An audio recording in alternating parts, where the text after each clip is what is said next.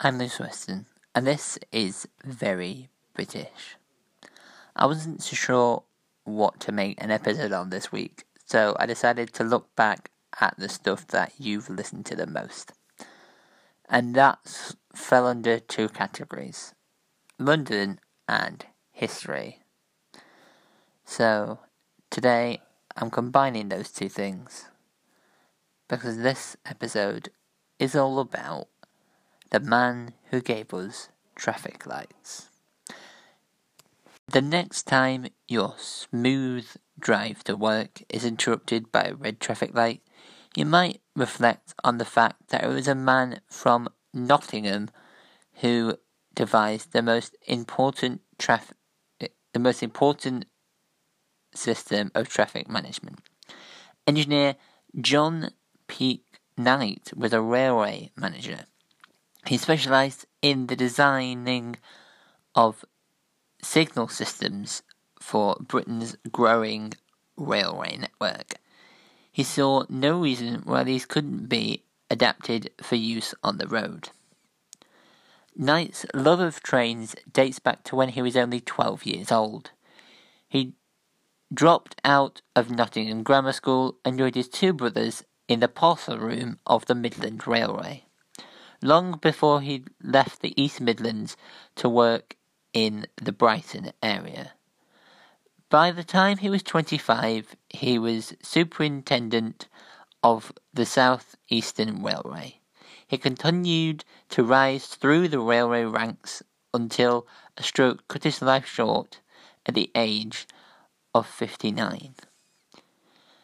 John wasn't really an inventor, but he could spot an idea and use it. He's credited as being one of the first to introduce emergency brake cords in trains.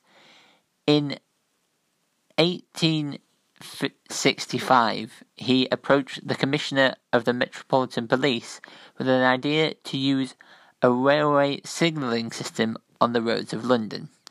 At the time, there were no cars on the road, but there was growing concerns at the number of horse-drawn carriages and danger to pedestrians. Knight's proposal was to use a semaphore system, a method where an arm was either horizontal or at an angle. This would determine whether or not a train could pass through. The Knott's engineer decided to treat main roads and side roads as if they were main and branch railway lines.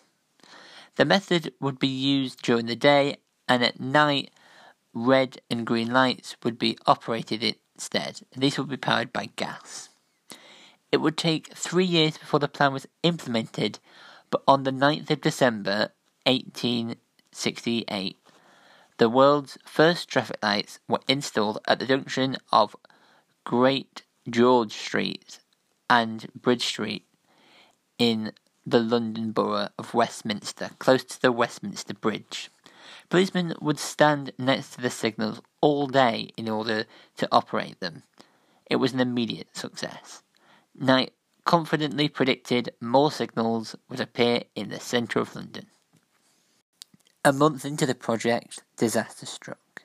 One evening, a leaky gas mains resulted in one of the traffic lights exploding in the face of the policeman who was operating them. He was badly burnt. The project, so enthusiastically greeted, was immediately dropped.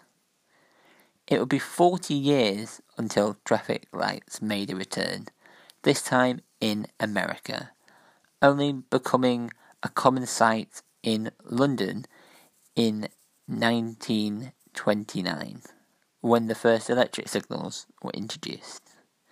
But it was a man from Nottingham who worked on the railways that had the inspiration for the traffic lights that we know and love today. If you've enjoyed this episode, please send this to a friend that you think will also enjoy this too. And don't forget to review the show on iTunes. And if you've got any feedback or any suggestions for future episodes, just email verybritishpodcast at gmail dot com. And until next week, cheerio.